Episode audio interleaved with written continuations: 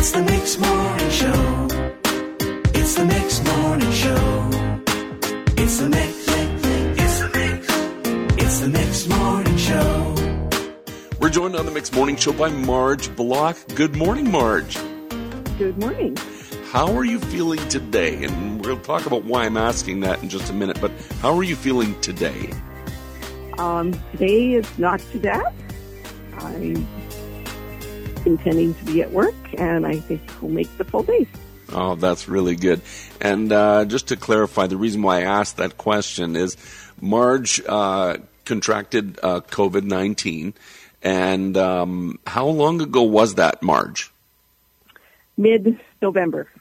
Mid November. Tested positive. Yep. And now we're in mid March.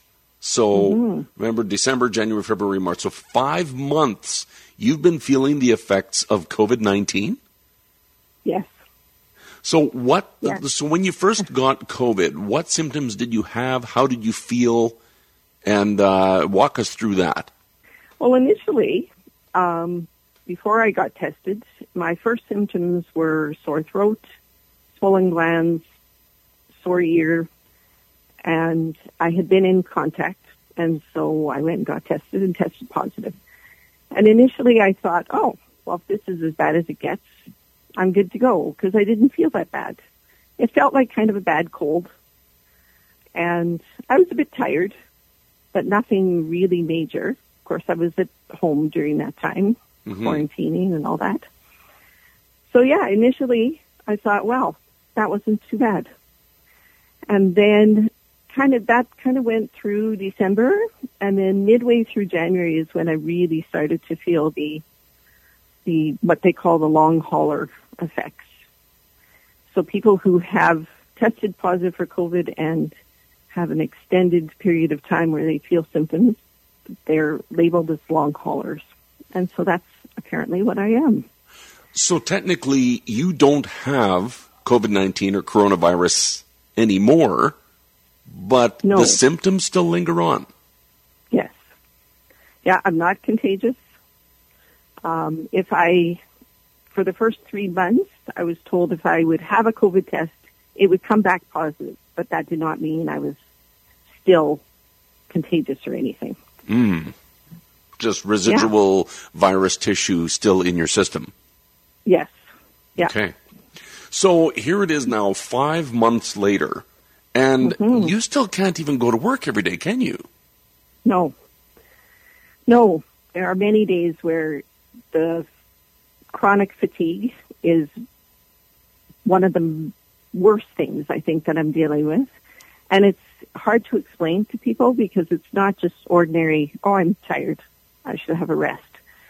It's right down to your bones kind of tired. It feels like you're, you've lead in your legs and your arms. There are days when even my fingers ache, like just everything aches. Uh, I could sleep up to 15 hours a day Wow. and not feel rested. Yeah. Besides that, there's chronic headaches. And I've had headaches before, but this is different. It's an all around your head. Um, I can't read during that time when my head is, is at its worst. I still have low grade fever some days. Mm. And so then for sure I don't go to work just because I feel that bad. Um, yeah, so that's kind of what I'm dealing with. And So- I understand I'm not the only one. There are. I've I've been hearing of several people that have been, you know, having these ongoing symptoms, and um, it's got to be kind of frustrating some days. Do you ever feel like, okay, come on, I need to just get over this already? Like, Oh, yes. is it just me? Is it in my head, or is my body actually doing this? yes. Yes. I feel very much like that. And I feel like possibly people don't really understand. And that's why I'm talking to you. Yeah. is because I don't, you know, people think, well, you got it, you got over it, you're done. hmm But that isn't the case. And the more I talk about it, the more I hear other people who, you know, the chronic fatigue and the headaches and the aching muscles, that is more common than we might think. And yeah, I want to be done with it and I want to move on with my life, but there it is. So here you are now, five months in, still having these residual symptoms. Uh, is it starting to get better? Are you seeing a light at the end of the tunnel?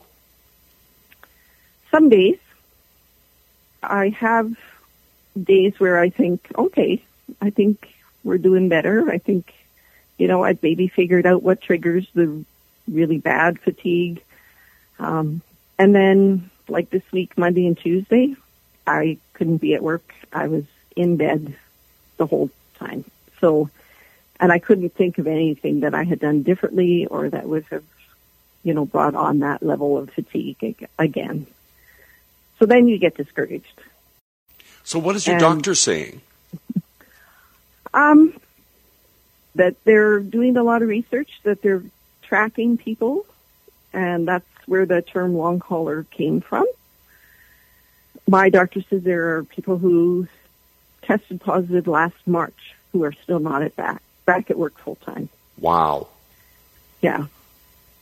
So I, I'm looking at possibly the end of the school year and then seeing what summer can do for me if I can reboot my system and possibly be healthier in fall.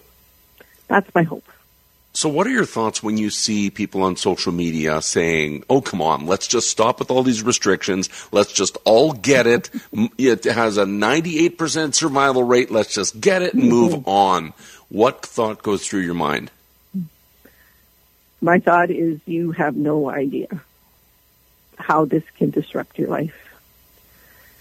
Yeah, they just have no idea. I mean, when you look even beyond the most serious cases, you know, where they're hospitalized, and, and that in itself is a whole thing that I think everybody should be concerned about because those lives, people's lives are changed forever too.